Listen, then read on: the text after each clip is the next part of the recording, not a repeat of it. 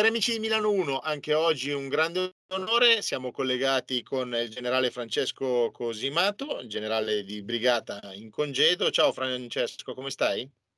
Tutto bene, ciao Paolo, ben trovato, buon lavoro. Grazie, grazie mille. Senti, eh, oggi ovviamente non parliamo di spesa dell'S lunga, ma parleremo sempre di quello che sta succedendo e grazie alla tua collaborazione eh, cercheremo di dare un punto di vista, il tuo punto di vista. Eh, la situazione sul terreno dopo eh, oltre un mese di operazioni militari, Francesco, qual è? Mm, tu che sicuramente ne capisci molto di più di me. Ma eh, non è facile districarsi eh, nella massa di informazioni strane che ci arrivano. Eh, sono andato a cercare delle cartine in rete che potessero essere eh, utili e spero che voi vediate quella che ho mandato in questo momento.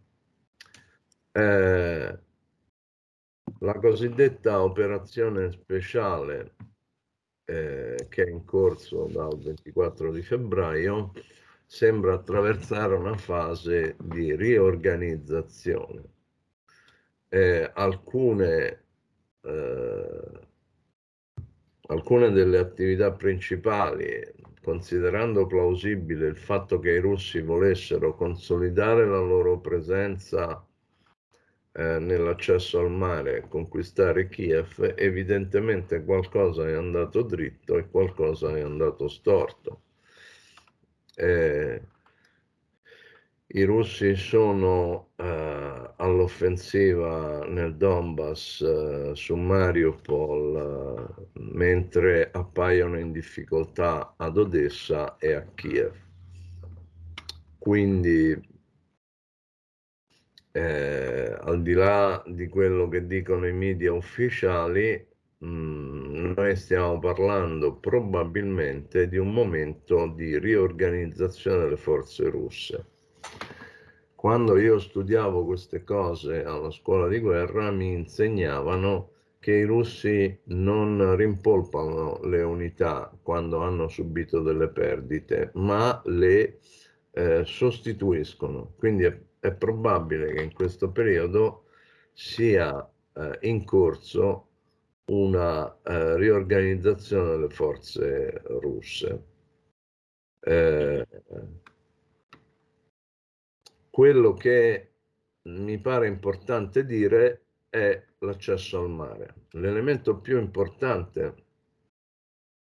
di questa guerra, attorno al quale tutto si gioca, è l'accesso al mare e eh, la saldatura fra Donbass e Crimea da una parte quindi questa parte qui è questa, e la saldatura fra la eh, Transnistria, che è questa regione, e la Crimea attraverso Odessa, sono eh, probabilmente l'elemento più importante. Perde chi perde l'accesso al mare. Quindi non è tanto questione di uh, far vedere dei carri armati distrutti o degli ospedali sventrati. Questa guerra ha un elemento vitale per la Federazione Russia che è l'accesso al mare e un elemento ideologico per gli ucraini che è l'ingresso eh, nella Unione Europea e nella Nato. Nella Nato Zelensky ha dovuto già dire che l'Ucraina non ci entrerà. Quello che eh, potrebbe mh, mh, in qualche modo essere eh, probabile è il fatto che nelle condizioni attuali eh, la guerra durerà ancora un tempo significativo, anche se nessuno ha la sfera di cristallo. Certo. Questo è quello che posso, che posso dire.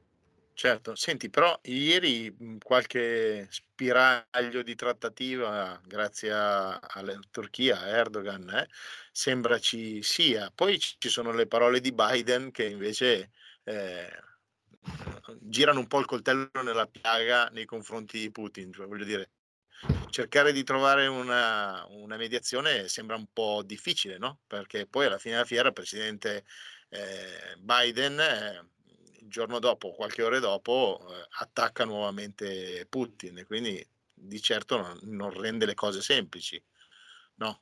Allora, all'inizio di questa, di questa chiamiamola attività, prima ancora che ehm, si sferrasse l'attacco, mi pare che il nostro ministro degli esteri si fosse espresso malamente definendo Putin un animale. Ora, io ritengo che i capi della diplomazia occidentale dovrebbero essere un po' più prudenti nelle loro affermazioni, anche perché assistiamo alla eh, inusuale dichiarazione del portavoce della Casa Bianca che dice che Biden parlava a titolo personale. Un presidente degli Stati Uniti quando parla parla sempre come presidente degli Stati Uniti, non può dire oggi non faccio il presidente, faccio un'altra cosa, soprattutto se tratta dei temi squisitamente politico-militari. Eh, la mia impressione è che gli Stati Uniti abbiano cercato lo scontro, lo dico con la, eh, con la massima chiarezza, e non vogliano la pace. Eh, io sono atlantista, ho fatto operazioni NATO, parlo inglese, sono stato negli Stati Uniti, per carità, non ho eh, nessun anti-americanismo di, di maniera, però eh, le guerre si scatenano per interessi vitali e io osservo che eh, la federazione russa, a mio avviso, ha scatenato questa guerra, eh, ha iniziato questa invasione, questa operazione speciale, come la chiamano, per un interesse vitale che è quello dell'accesso al mare mentre gli Stati Uniti eh, hanno sostenuto l'Ucraina in funzione antirussa. La guerra in realtà è tra Stati Uniti e Russia. Eh, se così non fosse, eh, Biden avrebbe dovuto esprimersi in una maniera diversa. Certo. Senti, tra l'altro voglio dire, eh, tu hai parlato anche di informazione, sono due anni di Covid e passa, eh, e adesso è, scatt- è, partita questa guerra e ti dico, eh, anche i mezzi di informazione tendono a spaventare, cioè voglio dire, ormai si, sembra che per fare audience si debba spaventare la gente, no, non trovi? Ma infatti, allora io non sono un giornalista come te, però mi sono occupato di comunicazione istituzionale, sono stato il capo ufficio stampa di un comando NATO, uno di quelli che è in Italia. Quando l'informazione spaventa la pubblica opinione lo fa per coprire qualcosa. Nel caso del Covid si può ipotizzare che lo facesse per coprire l'inefficienza di un ministero che non sapeva eseguire un piano di emergenza o eh, in questo caso eh, l'informazione spaventa eh, la pubblica opinione per nascondere una manovra geopolitica abbastanza evidente. Tutti sanno, tra gli osservatori del settore, che gli ucraini e i russi si odiano da tempo immemorabile. Eh, durante la guerra, molti, durante la seconda guerra mondiale, molti ucraini preferirono collaborare con i nazisti piuttosto che eh, stare con i russi. Eh, quindi evidentemente dalla caduta del muro di Berlino l'Ucraina è stata al centro di una manovra di avvicinamento dell'Occidente, ma in particolare degli Stati Uniti, che l'ha resa un paese di cultura occidentale piazzato nell'Europa orientale, quindi una spina nel fianco per i russi. Mm. Parlo di questa cosa da un punto di vista geopolitico. Molto probabilmente la narrazione per la quale i russi sono cattivi e gli ucraini sono buoni è dovuta alla necessità di nascondere eh, questa situazione. Gli americani negli, dal 2014 in poi hanno, eh, hanno aiutato l'Ucraina nel riarmarsi con oltre 5 miliardi di dollari. Quindi stiamo parlando di un fatto grave che è avvenuto in Europa e di cui pagheranno le spese i eh, paesi europei. Certo. Senti, ma prima del 24 febbraio, eh, cosa è successo? Perché, voglio dire, prima del, dell'invasione russa, eh, bene o male, c'è stata una molla, no? Qualcosa prima, cosa è successo? Ma eh, questo è interessante, cioè non si può pensare che improvvisamente un giorno Putin eh, non avesse nulla da fare di meglio che invadere l'Ucraina.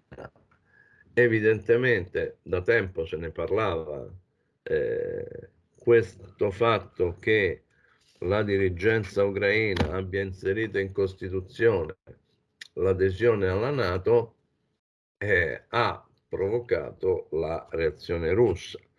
Poi eh, purtroppo in quelle regioni dell'Europa orientale in cui ogni paese appartiene ad una minoranza, eh, si verificano tensioni di carattere etnico, eh, gli ucraini pare abbiano impedito alle minoranze russe di parlare russo. Ora sembra una battuta, ma la badante, ucraina, eh, la badante romena di mia mamma mi ha detto che non fanno parlare il romeno neanche ai romeni. Eh, quindi evidentemente la situazione si è deteriorata nel corso degli anni eh, e l'Ucraina è diventata un cavallo di Troia statunitense nell'ambito dell'Europa orientale. Questa cosa qui non la dice nessuno. Io sono un tecnico, non mi interessa eh, prendere parte in una contesa ideologica però da cittadino mi sarei aspettato che i nostri decisori cercassero di fare qualcosa per calmare la situazione, non per eccitarla. Certo. Senti, e le istituzioni europee in questo punto sembrano essere le grandi assenti, perché...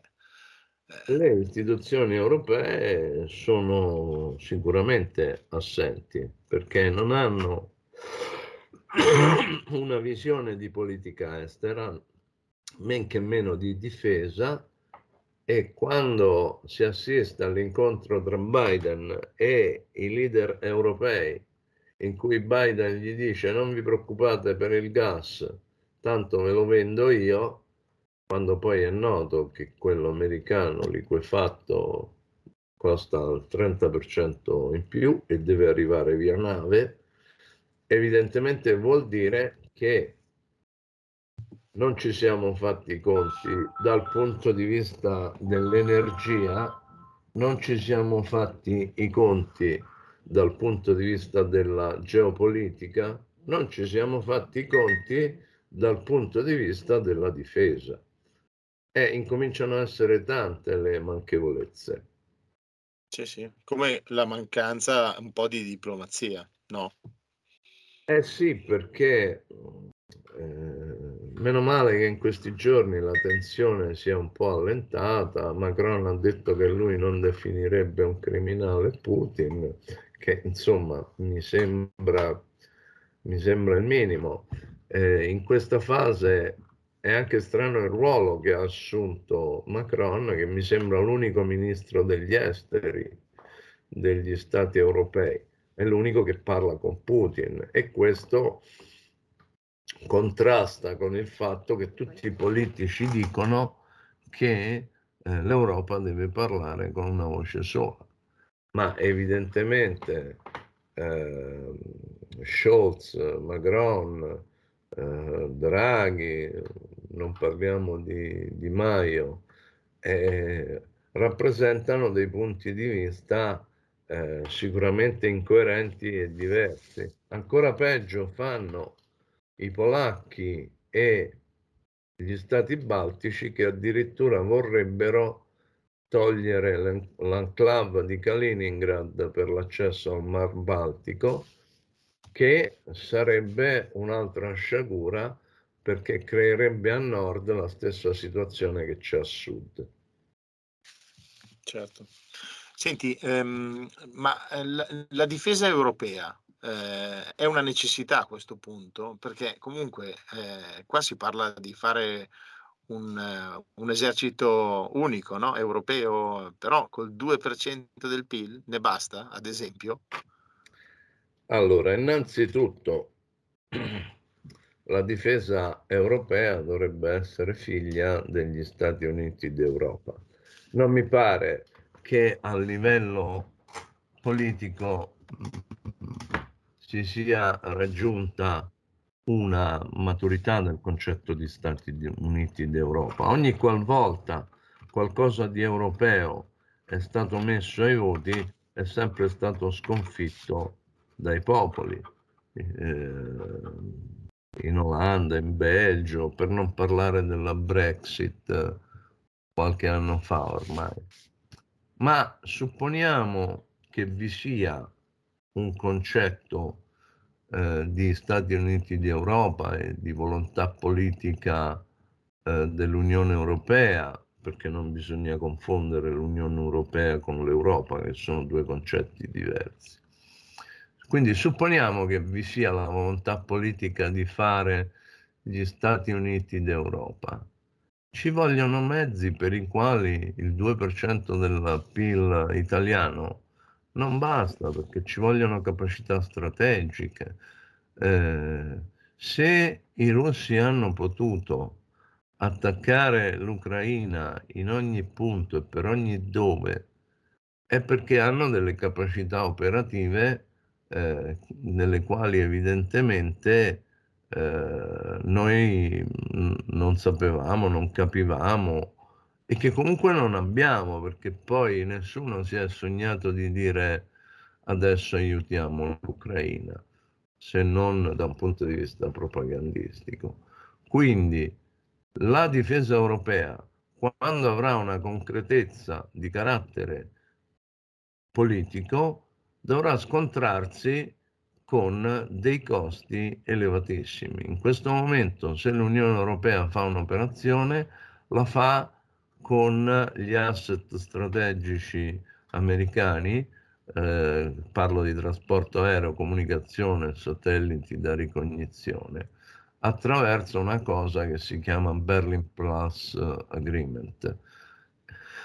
Non è eh, un concetto di, di difesa dell'Unione Europea. Questo è quanto.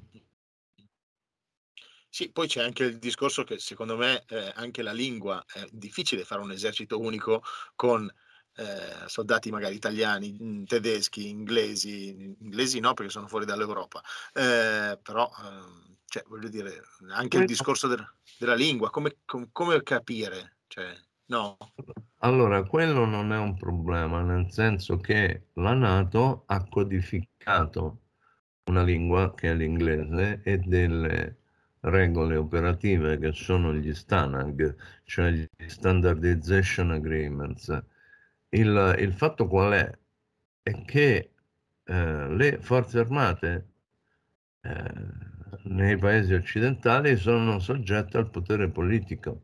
Io eh, dubito che in Europa vi sia una volontà, in Europa, chiedo scusa, nell'Unione Europea vi sia una volontà politica di eh, giocare un ruolo eh, strategico importante e eh, utilizzare in questo quadro delle forze armate ben addestrate e ben equipaggiate.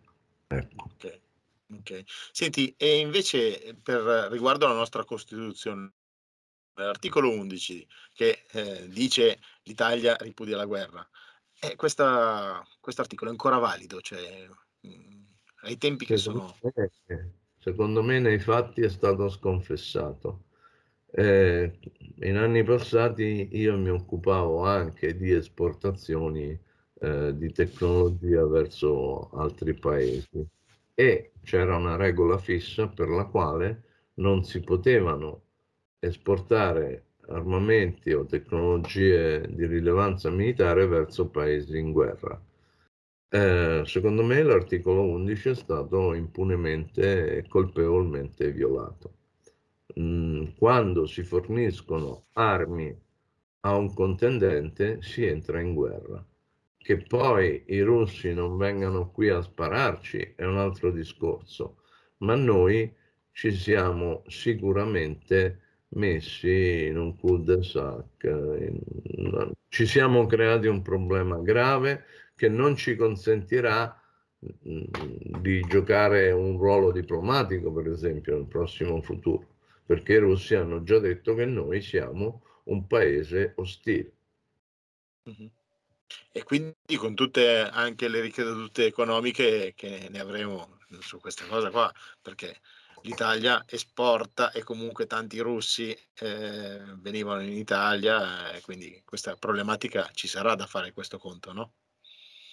È evidente, noi eh, si pensi al distretto aeronautico, noi sì certo non avremmo potuto vendere velivoli alla Russia, ma eh, il nostro distretto aeronautico, eh, in generale, la MACCHI in particolare, ma eh, Leonardo, cioè la nostra industria della difesa, eh, hanno capacità tecnologiche rilevanti che però adesso avranno dei mercati chiusi. Eh, era forse nostro interesse fare in modo di stabilizzare quell'area senza aspettare che mh, mm, scoppiasse il pandemonio che è scoppiato. Senti eh, Francesco, ma se questa guerra dovesse durare ancora di più, eh, è sempre più difficile poi farla terminare, no? Cioè le cose se vanno a lungo avanti, eh, è difficile farla terminare o trovare il sistema di, di finirla. No, non, è, non era meglio che finisse velocemente questa cosa. Allora, eh, in questo momento mh, mm, non è ben chiaro. Eh, sicuramente eh, la Federazione russa da una parte e gli Stati Uniti e eh, l'Ucraina dall'altra hanno una posizione intransigente e quindi non vogliono accordarsi. Eh, se tutta la serie di incontri che ci sono stati ha, in, non è riuscita nemmeno a fare in modo che i civili fossero evacuati da Mariupol, vuol dire che c'è un atteggiamento intransigente da parte di qualcuno e non voglio dire l'una o l'altra parte, è ben probabile che lo siano tutte e due. Ora, noi abbiamo da una parte la Federazione russa, che è uno Stato importante, transcontinentale, eh, energeticamente autosufficiente e che si sta orientando a esportare il suo gas eh, da altre parti. Mentre di qua abbiamo una sfera di influenza degli Stati Uniti che tende a sostituire questa, eh, questo vantaggio energetico russo. Eh, non mi pare che in questo momento ci sia una reale volontà di finirla la guerra, da nessuna delle parti. È per questo che negli israeliani, nei turchi, né Macron sono riusciti a fare in modo che eh, quantomeno si ottenesse un cessate il fuoco. Sì. Senti, poi c'è da dire che anche entrambe le parti denunciano comunque crimini di guerra, ma esiste una giurisdizione eh, che possa accertare i, i fatti da ambe le parti? No, non esiste. Allora, esiste un trattato che è il Trattato di Roma, eh, che istituisce la Corte Penale Internazionale, la quale dovrebbe giudicare i crimini commessi da forze militari nel corso delle guerre. Questo trattato trova l'ostilità degli Stati Uniti che l'avevano firmato ma che poi non lo hanno ratificato e che eh, si sono subito eh, ritirati quando la Corte ha immaginato di indagare su quel che è successo in Afghanistan. Non l'hanno firmato i russi, non l'hanno firmato gli ucraini, non l'hanno firmato i turchi, non l'hanno firmato gli indiani. Quindi questo organismo che esiste non ha giurisdizione sulle parti attualmente in conflitto.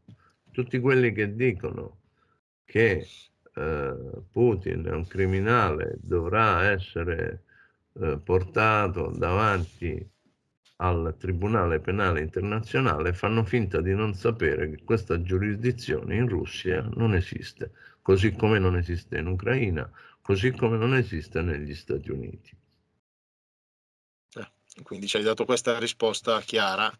Eh, senti, invece, in, per quanto riguarda, ultima domanda, dai, eh, le, sanzioni e le, le sanzioni e l'energia, ma come va a finire questa cosa? Perché poi alla fine della fiera noi facciamo, sì, abbiamo fatto le sanzioni, ma eh, ce le stiamo pagando, cioè eh, i contribuenti.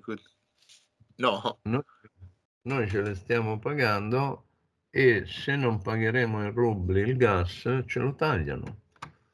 E, ed è ben probabile che questo avvenga. Eh, ben pro i russi hanno già detto che non fanno beneficenza e che eh, siccome sono stati bloccati i loro sistemi di pagamento, eh, loro vogliono essere pagati in rubli, se no tagliano le forniture. E questo è un fatto che gli analisti avevano già detto, più di uno aveva dichiarato che i russi ci taglieranno il gas e noi che siamo così bravi da dire no gas, no gas liquido, no nucleare, no eolico, no idroelettrico, no nulla, ma che vogliamo le auto elettriche, i monopattini, le, le lavatrici, le lavastoviglie, eh, rimarremo senza energia.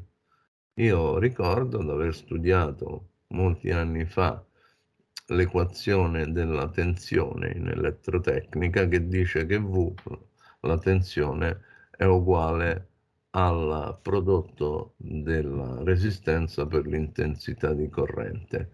Se noi eh, moltiplichiamo la resistenza, cioè tutte le cose che abbiamo a casa, per il nulla non si muoverà nulla, non avremo niente eh, la politica deve incominciare ad occuparsi di queste cose senza ideologismi.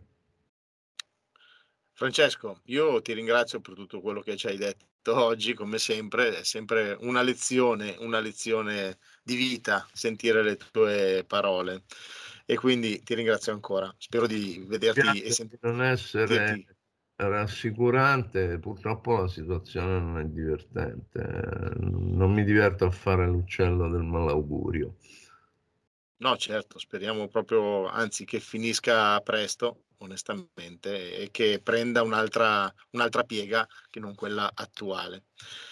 Grazie ancora al generale Francesco Cosimato, generale di brigata in congedo e adesso responsabile del centro studi Sinergia, giusto? Grazie, sì, cerchiamo di eh, mettere insieme qualche idea che non abbia vizi ideologici. Va bene.